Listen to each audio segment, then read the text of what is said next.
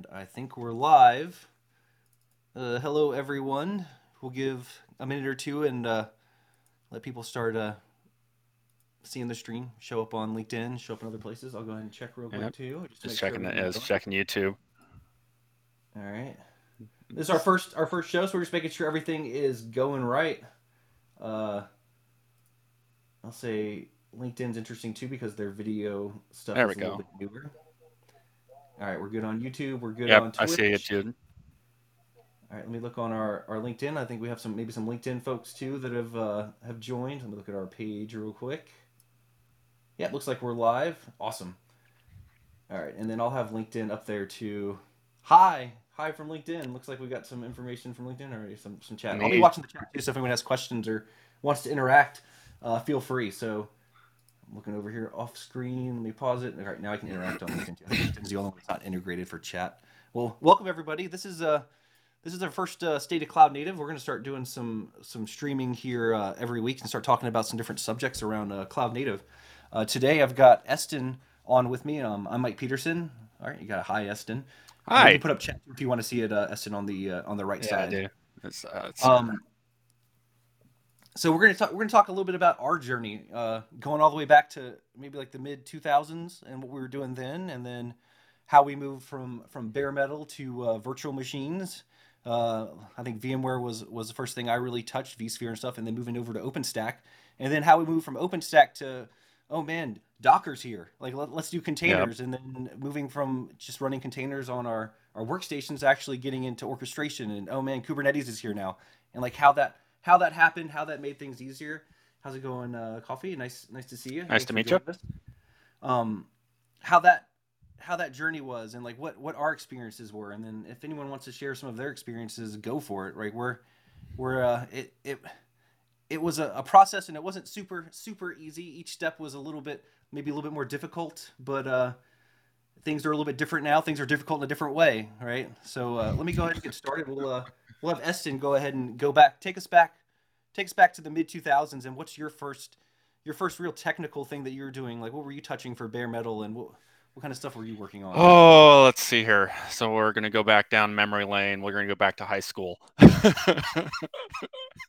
um, back in high school, my my my mom was a partner in a law office, and uh, they're you know little rural law office. You know, maybe like three or four you know admin you know three or four admin assistants, uh, an accountant, and you know a couple lawyers that were running in this office. And you know my first my first uh, experience in running an IT like organization was setting up their central like Windows small business server um, little box that was going to run like I think it was like PC Law 5.3, Amicus Attorney, um, and then it was also running their file share and like their Active Directory. Um, so you get like um, email and stuff going there and then like maybe like the website and like that kind of thing and it's just a Uh, single large no, we didn't do we didn't do a we didn't do self-hosted email because that was like more than I was going to run in like my spare time as a high school student, and like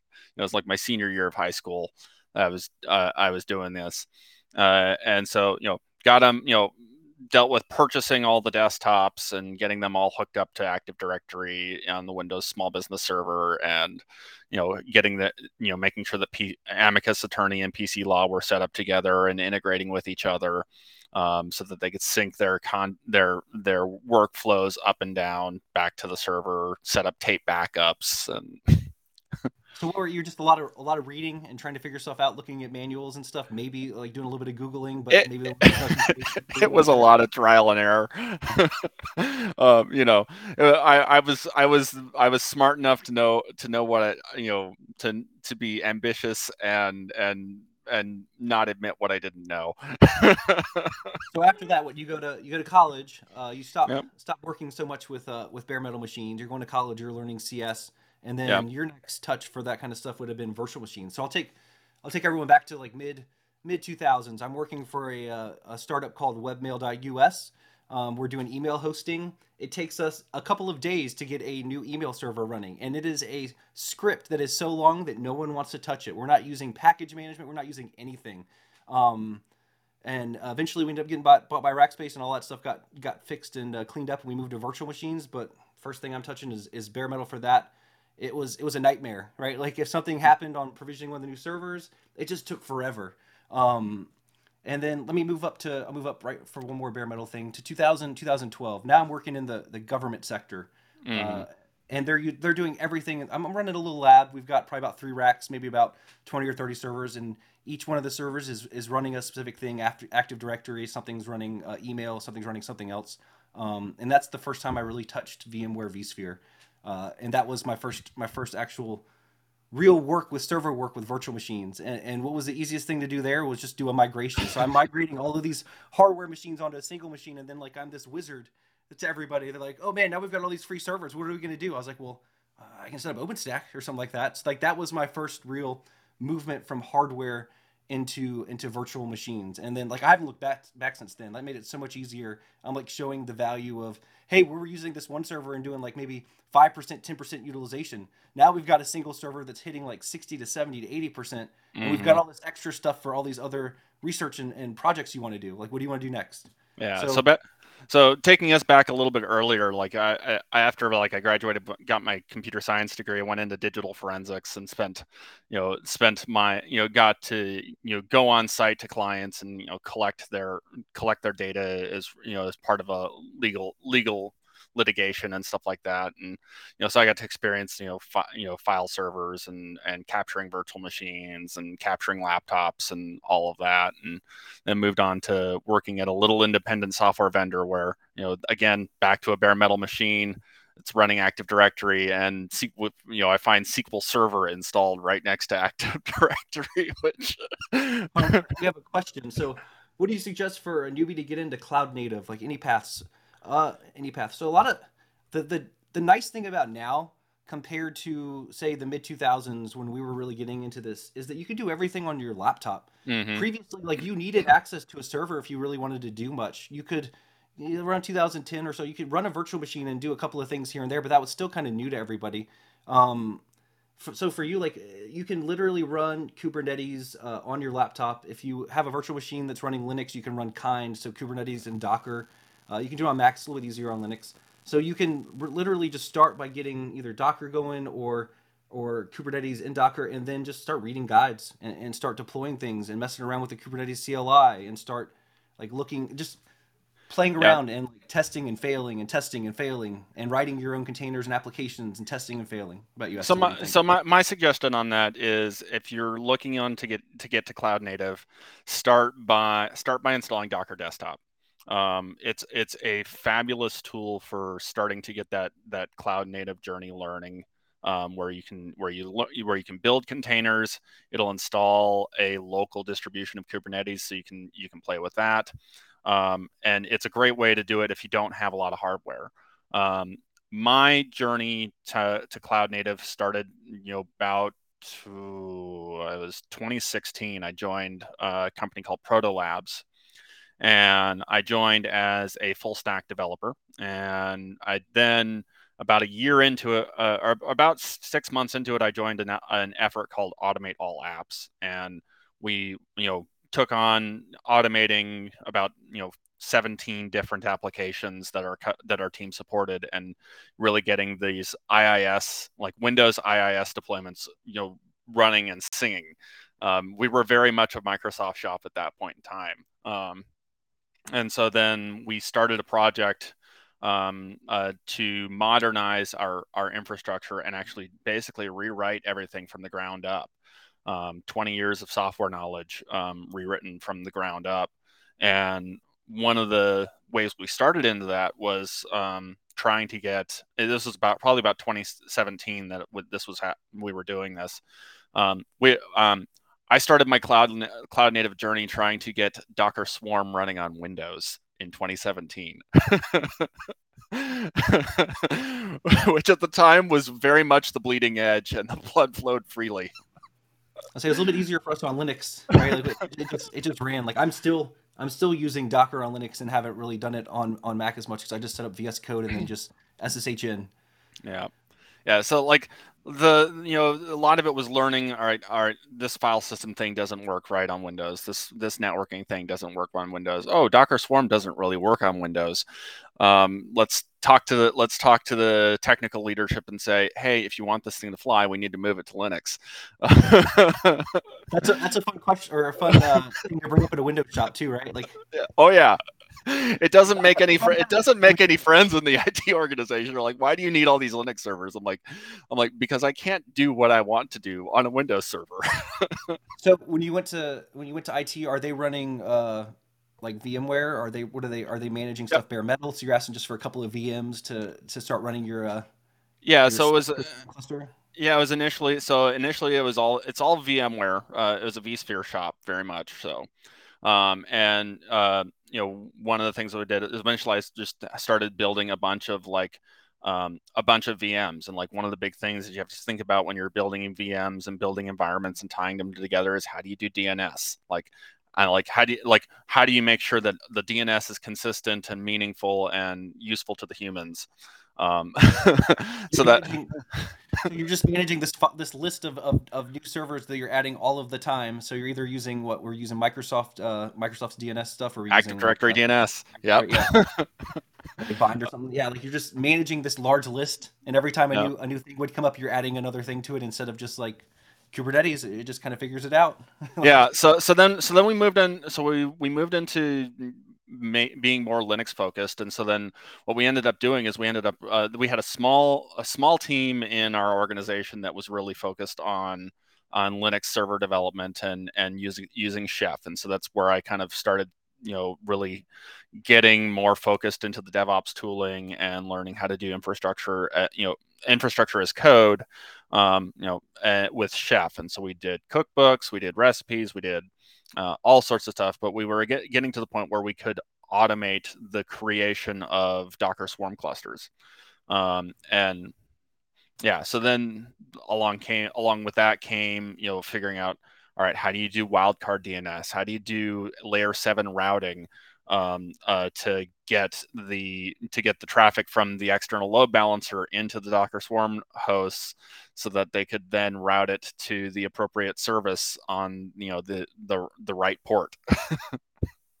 so like so, so, let's go back. So our journey so far for me mid 2000s uh, custom script to install a mail server, move up to using package management to install everything. Right, like, uh, and then like by the time you're you're first starting out with your virtual machines and stuff, are you doing stuff by hand before you get to Chef? Like you're just doing configure you're, you're copying configuration files to some kind of maybe you're using SVN oh, yeah. like that to have it stored or even on your local desktop or a uh, maybe like a uh, not Confluence then but like a SharePoint. Well, like and part like, of configuration. Yeah, and part of the reason why, like at the time that we were doing that that whole migration to a new platform was that you know the goal of the Automate All Apps project was to be able to reproduce an environment, and like what we found is we had too many too many you know like bespoke configurations that uh, between the environments that replicating an environment was not possible at that time. Um, You're just like close enough. As long as you get it close enough and stuff looked about the same, you were good. Yeah, and so there's a lot of hand tuning of servers, a lot of hand tuning of like you know configurations, dropping passwords and by hand. No, no, yeah, no, no real like you know, n- not no real good automated management for secrets and stuff like that.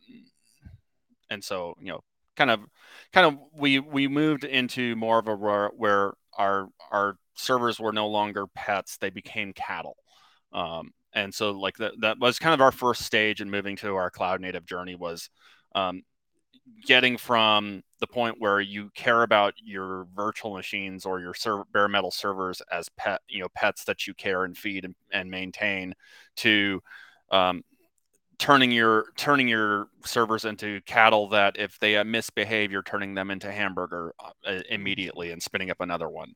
Another question uh, do you think there's any risk to cloud technology by other emerging technologies like satellite clouds? So you're talking about like uh, i think on-prem type stuff or uh, like edge type stuff. I think people need both right? Like yep. i think that everyone's kind of needs both. So i wouldn't necessarily say it's a risk. I think it's a it's going to be a split. Like maybe it's expensive it's expensive to run stuff on-prem too or even at the edge so you're going to offset some of that with cloud resources when you need it it's harder to maybe buy a piece of hardware and throw it in compared to like being able to just kind of scale up on the cloud. So it's kind of a mix of both. What do you think? Yeah, I mean, so the previous organization I worked at, Protolabs, is very much an on-prem shop for the most part. Like all of our compute was on-prem, um, and you know there there's a trade-off that you make uh, choosing on-prem versus cloud, or or choosing hybrid cloud. Um, if you're doing a strictly on-prem, you get a lot of control um, and you over over you know monthly spend of cost because you, it's more of a it's more of a capex investment um, instead of an opex investment. And and so like you know your your operational expenses are fairly fixed um, but you're also looking at a fixed scale um, so like if you need to if you need to burst beyond uh, what what you end up what you end up doing in an on-prem environment is you end up spending uh, for your peak capacity, um, regardless of whether or not you're going to use that peak capacity. Whereas in the cloud, on the other side, you spend uh, you're it's more of an operational expense. You're not investing in the capital to you know rack and stack your machines, but you are paying for leasing what what compute you use. And so it's basically it's an on-demand model, so you can burst uh, really quickly but you also need to take the responsibility and the and do the automation to scale down when you don't need that burst capacity um, to minimize costs. So you can you can get aws bills that are 60 70 80 100 90 100k a month very quickly if you start operating at any like type of scale and you know you can basically bleed yourself out in, in cloud costs um, say some of the expense too it's not necessarily just the cost of, of the server it's the time it takes to figure out configurations to figure out how much heat you can have if you've got like a, a small lab or something like that. Like it's all these calculations you have to do and then you place an order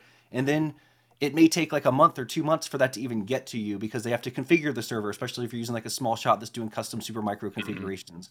Like it's all this time it takes and then that could be lost opportunity for you to actually like create something in that time. So yeah, the trade off is like there's so many things that go into the trade off, right? Like it, it, also doesn't feel good to to rely on the cloud for everything. It's it's nice to be able to play around after you've already purchased a server and have it on prem to do different things and try different things on it. Uh, especially since you control more things like the network and, and stuff like that without having to pay extra to have that control. I mean, the, the but the other thing too you got to think about there is that does your organization have the um, intellectual um, power in their in their personnel to operate a data center and how you know can they design the network can they can they is is that within your company's wheelhouse because um, there's there's a, a, certain level of flexibility in not having to invest in that in that knowledge base um, by using cloud technologies that you get with using say like AWS or Azure or GCP or na- name name your name your favorite cloud provider here. Um, uh, but you know like again it's that it's that trade-off. You're you're going to pay a premium for um, your compute cost because you you don't have to commit to it in advance. Um, you can get a discount if you do commit in, in advance but uh, you know if if the if the management of on-prem infrastructure is not in your wheel your company's wheelhouse there's a there's a there is a a cost to uh, basically learning those skills and bringing those skills to bear um, in an effective manner. I say I, I firsthand experience that. I was working for a government contractor in around 2012 uh, to 2014, and in that time frame, I set up OpenStack for them. I did a lot of learning. I did a lot of uh, posting to our our uh, wiki about how to fix it and how to do it. Um, but then when I moved on in 2014 over to a uh, OpenStack company, uh, they tried to upgrade the cluster. And within like a week or two of me leaving, I see on the uh, the OpenStack uh, list, hey, how do I get Keystone connected back to Active Directory? I can't figure this out. Even though I, I, had the search and stuff and everything set up for it, it, it, stuff had changed just enough that basically what they had running in product, production it was gone within like a couple of weeks right like so they they had to start start over from scratch and figure out hey can we even support OpenStack anymore? Do we have to go back to like using vSphere or something like that or, or vCenter to make this easier for us, right? Like it's it's that fear too because if you don't have enough people, uh, Kubernetes is, is very similar too, right? Like there's not as many Kubernetes engineers out there as there might be like vSphere, so it's scary, right? But there's all, also all these other companies coming up that can help you with that and like be your platform team and, and, and help out. So mm-hmm. there's also the benefit of that. All right, so let's let's move on to let's see. That was a good. That was a great question, right? Like, um, yeah. What do we what do we move on to now? That kind of that sideline well, for a second. I, I, I kind I kind of want to maybe do on a little bit of a tangent to that. So like one of the yeah. things. So so one of the things like uh, that I do a lot in my free time is I I I I, I I, I, I, my work is my hobby. I, I, I do like, I, I literally call this work creation. um, and I have a home lab. I, I, you know, like one of the things that I like to build and and figure out is like how can I build a better, you know, cloud native system? Like how can I leverage these these or the newer orchestration technologies and deployment technologies that are that are coming out, like things like Argo CD. Um, like how do I get it to the point where like um, I can provision uh, my images quickly? So at home I have so at home, I have a rack. I, have got a I've got a 22U rack that's sitting um, just on the other side of that bar behind me. Um, I can hear it right now. it's got four Dell R610 rack servers that I bought off eBay. Um, you know, each has 192 gigs of RAM and uh, dual hexa-core Xeons that are hyper-threaded. Um, and one of them is my file server um, with like I think it's got like 30 terabytes of disks total um, and you know across a 24 disk disk shelf and like a six disk array inside the server itself.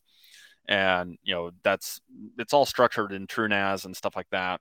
Uh, but it operates as my as basically my NAS so that I can use things like NFS for for storage and provisioning of like my Kubernetes storage drivers um, and my, purpose, my using my persistent volume claims and stuff like that.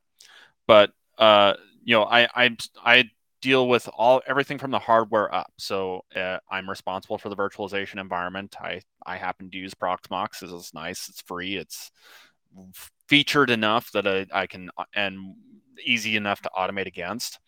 Um, I use tools like Packer to build um, custom VM template images so that I can basically um, build that template um, and install all of the updates. So when I create new stuff, I've got a brand, I've got it all up to date, so I don't have to go update it before I install Kubernetes on it. So, and I use that, I use HashiCorp's Packer tool to to to manage that automation with a combination of Ansible and you know other scripts like that. So kind of building up that that that bottom layer of my on-prem stacks where uh, like okay now I can use Ansible to to provision a cluster. So I can say I need six nodes with this image type, and uh, then I'm going to apply these Ansible roles to these three nodes and those three nodes, and now I've got you know, and then I can deploy you know, connect them up to my my PF9 cluster and have it provision Kubernetes for me, right?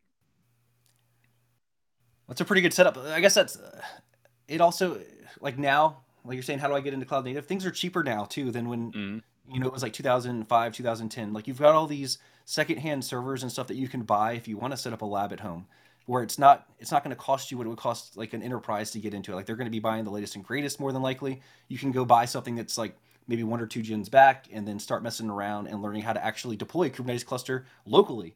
Like it's still going to cost you 100 to 150 dollars a month in, in electric. Oh, okay, it. But it'll warm your, it'll warm your basement if, if yeah, you need it. A little space heater. Like that. That'll be helpful. All right, so, so, so we've gone to, to Docker Swarm. Now, what when did you make the jump from Docker Swarm to Kubernetes, and what was so, that? What was that journey like?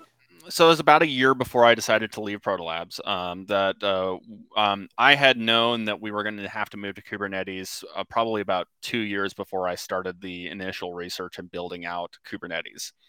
Um, and so, you know, along with that that build out, so w- when we had built our product up uh, initially, we we made trade off decisions in the or in, in in favor of getting things up to speed faster. You know, like trade off decisions on like uh, how we configured the operating system, trade-off decisions on how we configure firewalls, trade-off decisions on um, how we structured the network for you know a NIST compliance and stuff like that. Um, you know, and so like as you are building out an on-prem, you know, cloud-native infrastructure, these are types. Of, these are the types of things you have to think about. Like, what what type of um, security frameworks do you need to be compliant for?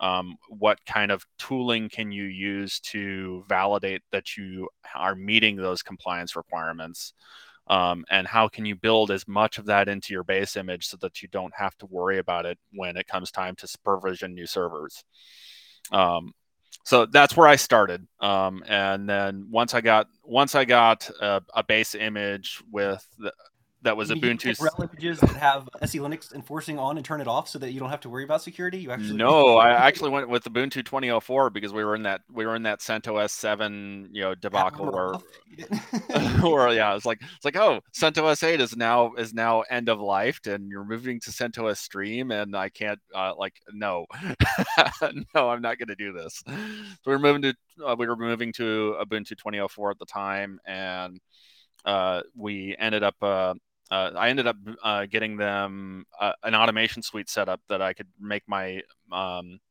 uh, servers. I think within like 28 high and medium findings or so, plus or minus, um, of having the Ubuntu CIS level two um, uh, standard for um, securing the machine. So that included like you know host-based firewalls that locked down anything that wasn't that wasn't explicitly opened, and you know removing any services that weren't explicitly needed. Um, all that, all of that. Extra protection beyond like your network team, like what they're doing on the uh, their yeah. Ba- basically, I was designing I was designing my servers to be islands. Um, I didn't I didn't want to trust I didn't want to trust the network. I didn't want to trust the you know you know anything that to, that I couldn't control. So I was basically trying to make my servers as hardened as possible so that you know I could do defense in depth. And then uh, once I got that started, I started trying trying to figure out, all right, how do I build an on-prem Kubernetes cluster? So you know, um, we had uh, some security concerns that we had to take into account, um, uh, both from a government regulation standpoint and from like a PCI compliance standpoint. Um, and so one of the things I was starting to look for was Kubernetes distributions that you know took a more security forward per, uh, uh, stance. So we ended up uh, implementing uh, Rancher's RKE2. Um, uh, just because I, it was uh, it was the easiest one to achieve uh, the Kubernetes CIS compliance standard. Um, and so they and they had a they had a guide for how to get to that to that full compliance on that.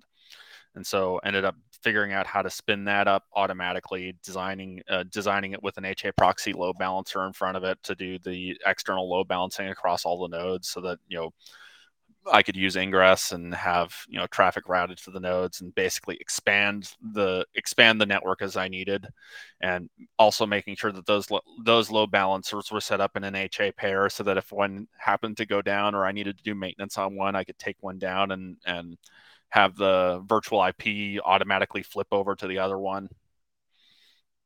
Um, but yeah, kind of taking that, figuring out how to get the um, and actually, before I even started reaching out to RKE2, I, I started out with playing around with KubeADM, trying to figure out how how do I provision a Kubernetes cluster using KubeADM, and then I move, I'm like I'm like no, this is a bad idea. what do you think this is? This is 2000, 2020, 2019? This is uh, about 2020-ish uh yeah. no 20 yeah 2020-ish is about when i when i starting to do this and this is this is as a to kubernetes? Was it just because like that seemed like where everyone was going or? Um we were actually hitting real limits on the maximum number of nodes we could put in a single docker network.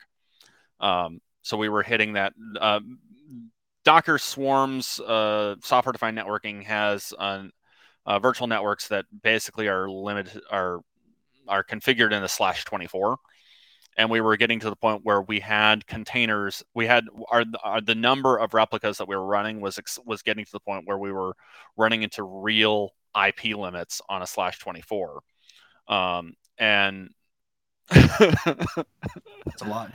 Yeah. so, uh, anyone have any uh, any other questions or comments or uh, I'm sure that uh, most of the journeys people have made so far to Kubernetes are probably pretty similar, right? Like you start out, if you start in the mid 2000s or so, you're starting out with bare metal.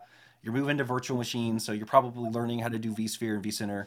After that, maybe maybe you, you use OpenStack or maybe you use AWS or something like that, and you learn the whole cloud init model and and cloud images and how to how to deploy with that. And then after that, maybe containers. Okay, I will mm. say this. Okay, so the movement from virtual machines to containers when supporting developers was amazing. Right? Oh yeah. So not only did I have to stop caring which version of an OS I was using for the virtual machine because they wanted specific version of MySQL or something else, I could just be like, all right, go go set up your image for it, and you can do whatever you want, and I don't have to manage which packages you're using. I don't have to worry about if I'm using CentOS or, Ubuntu. Like I moved originally, I installed mm-hmm. OpenStack on uh, CentOS, and I was giving everyone CentOS uh, virtual machines and stuff. But then I realized very quickly that the, the Java developers I was supporting, they wanted the latest and greatest everything, and I couldn't yep. easily do that even with uh, like the the RHEL uh, additional packages. Um, so I moved to Ubuntu, and, and, that made it a little bit easier. But then yep. teaching the developers to deploy a virtual machine on OpenStack was still was still not the greatest experience, right? I, I would have something like a, a developer would launch a VM and then try to cancel it real quick and then ask me why it wasn't working or something like that. just do all these commands. But like even just giving someone a full virtual machine, that might be too much. Like, but if I can just give them uh, a container or some way to containerize their their code and they can just deploy it to where I'm not worrying about Tomcat or or like if their jar is getting placed in there and I'm just deploying their their containers that they wrote and, and worked on on their local machine, it, it made my day so much easier in, in infrastructure that is what that is one of the big things that you get out of the moving to a containerized deployment model is that um, the arc the artifact that gets created is versioned um, if you do it right. So if you, if you if you set up your continuous delivery pipeline such that they're building it and they're tagging it with a, a build number or a commit number, um, you can get it to the point where you know for sure the, what artifact went out is the one uh, that the artifact you wanted to deploy is the artifact you want to deploy, and you've got you know uh, some guarantees around that. Um, the other nice thing about it is is that it's a universal package right? It's not you, you're it's no there's no question about did you install these dependencies? There's no question about did you did you t- toggle this config file? You're like no nope i deployed your image. It was working on my machine and then you're like which version of tomcat are you using? Does that matter? Like what yeah. version um, there's another benefit to it as well. If especially if you start uh, especially if you start scaling teams. Like um, when I was uh, working as the as the principal DevOps engineer for Protolabs, um, one of the we had we had our platform operations team, which I was uh, the lead on, and then we had our our platform engineering team, which was um, designed to developing like the developer focused like tooling, like things like uh, what providing them a common logging abstraction, a common metrics abstraction, uh, a common tracing abstraction. Um, and one of the things that we did in conjunction with them is built a set of base images that we pre-configured with all of the all of the packages we needed for you know hooking up to things like net uh, uh, like a New Relic or Datadog, um, things for like um, uh, configuration settings for the .NET framework or Java or you know like common enterprise level configurations that we that we as an operations team and a, and a platform team all decided that these shall be the configs thou shalt not change them. so also like if you go back to say like OpenStack and stuff too, and even like the Docker Swarm, like you start with OpenStack, I started running into like for most customers, we ran into issues with either Neutron or RabbitMQ. So as we scaled up, networking started failing because the amount of network information I had to keep was getting too large, and then RabbitMQ would start failing because the queues would get into we were getting too big and too much traffic was needed, right? So mm-hmm. it was difficult to scale VMs. As you move to containers, you can start scaling a lot easier but the complexity moves right like it's not necessarily mm. complexity around networking and stuff it's it's around other things like how do i how do i create more worker nodes fast enough to scale and then how do i remove those worker nodes if i need to scale back down so do you mm. have any mm. do you have any insights into into the scale and the complexity like how the complexity's moved and where it's moved more to so i mean i mean the the biggest part of it is you is that you have to think about it, the system holistically when you're moving to a container uh, a, containerized world and moving to a cloud native ecosystem. Like it, it, as a platform operator you have to think start thinking about all right how what tooling are we going to use for ingress? Like and and then get everyone to use the same tooling right um, and and so so that way you don't have to worry about like okay i'm gonna you know this person's gonna use istio this person's gonna use in nginx ingress this person's using HAProxy.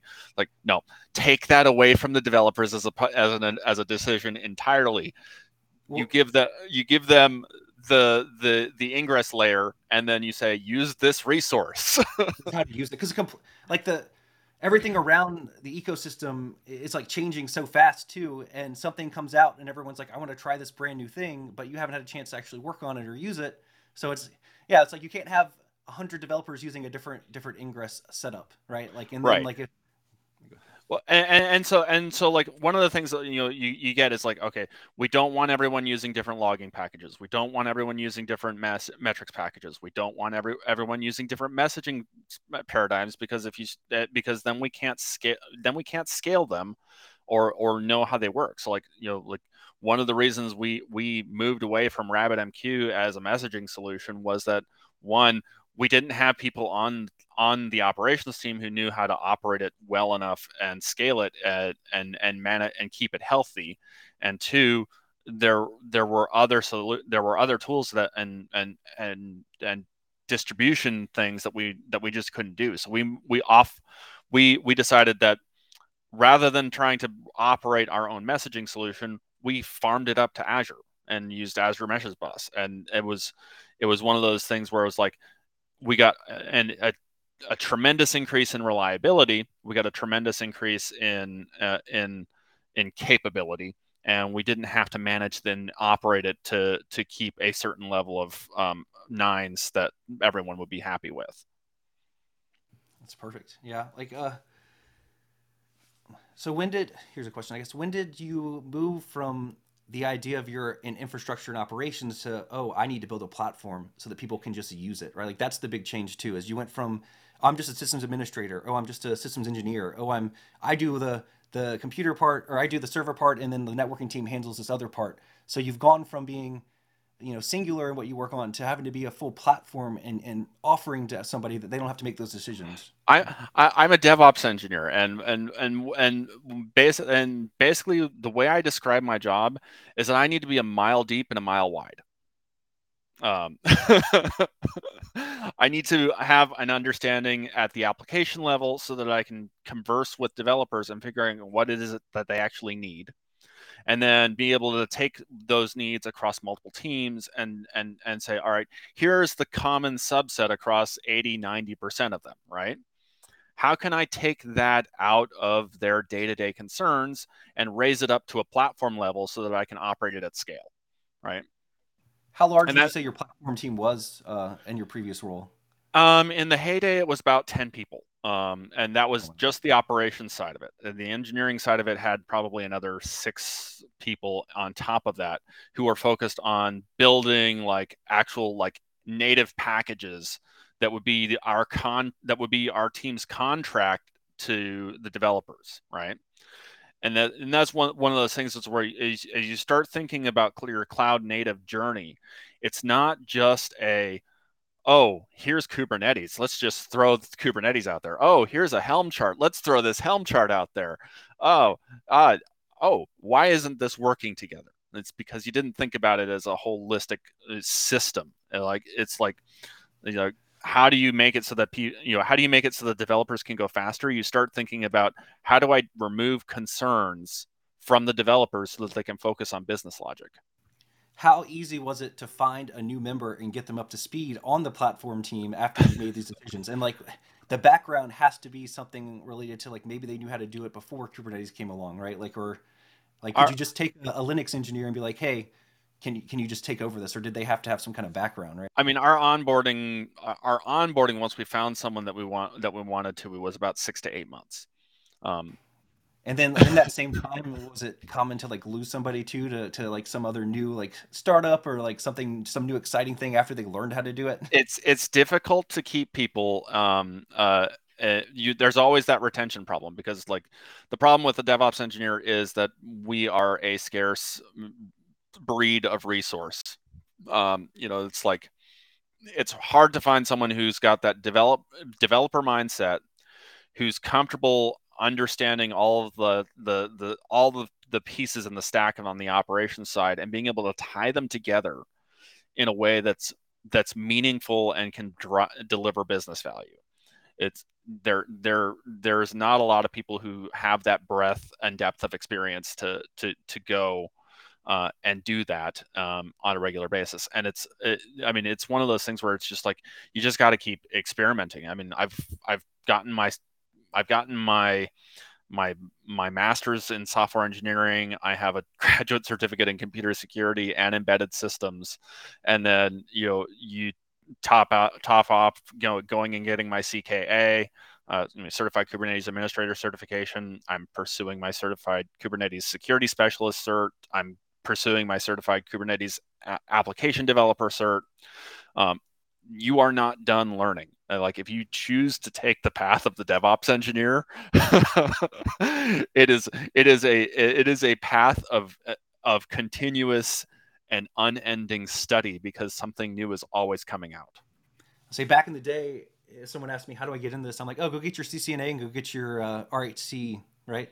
Or get your RHCTA or whatever, like the original ones. Like go get that, and you'll be set because that'll teach you everything you need to know." Now it's so much more than that because well, you could tell someone to go get your RHCE, right? Like you want to do Linux, go get your RCE. If you want to do networking, go get your CCNA. But at some point around 2010 or early 2000s, like you need both of these because you can't just concentrate on the servers anymore. You need to know how the network works. You need to understand that to be able to actually create like like OpenStack. You can't just know how a single server works. I need to know how the networking works because I got to configure that, right? Like I got to tell the networking engineers what I need um, on their side, and then I still have to configure it so that these servers can talk to each other. So you're talking about moving from single servers to distributed systems, eh, the complexity goes up. Now, I'm not saying this to dishearten anyone from from learning it. Definitely, DevOps, dive into DevOps, start learning everything. Yeah. If you like to learn things, go into it, right? But for the practitioner, go learn it because it's high demand and it's awesome and it's interesting, and you're always going to be learning new things.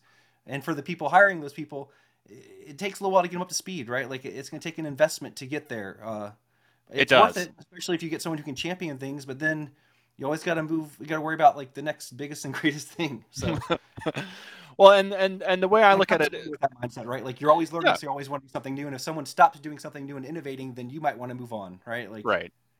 I mean, there's always that risk. Um, and but you know, on on the flip side too, is like Kubernetes is not a panacea. Um, it, it, it, if you know, if you're in an organization that that can't manage the complexity of Kubernetes, find find a provider that can manage the complexity of Kubernetes for you, um, because um, it, it's at three releases a year, um, and you know it's it's not a it is not a small endeavor to take on. but that can also that can also buy you time to where you can mm-hmm. start mm-hmm. working on it while someone's getting up to speed while you have right. more people getting up to speed and they're sharing knowledge and learning and then your developers can at least have something that they're already kind of getting used to and using.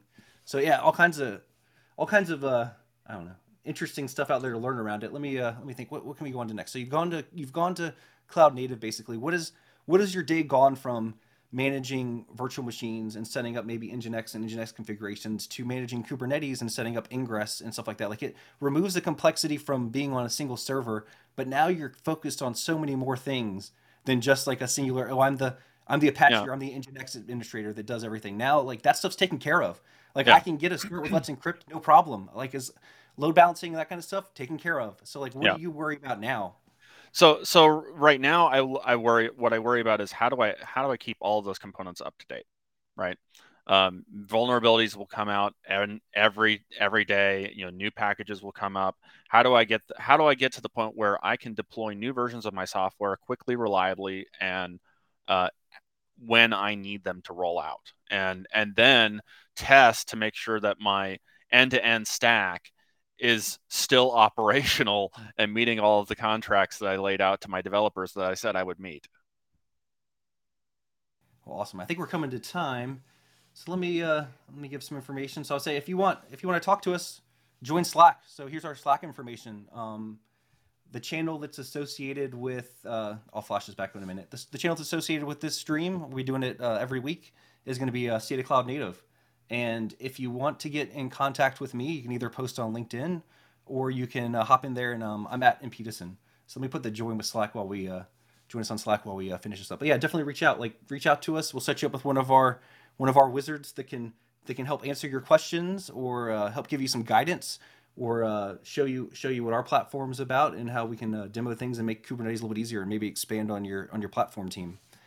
Let's see. Let's think. What else do we want to talk about? So now now you're a Kubernetes wizard. You're always managing stuff. Everything the complexity's moved out of it. What's the next interesting thing you're looking at? Is it Argo? Is it like what's so, your excitement around? So like my my my my research area that I really like to spend time in is like how do I build my how do I build my platform my, for my home lab better, right?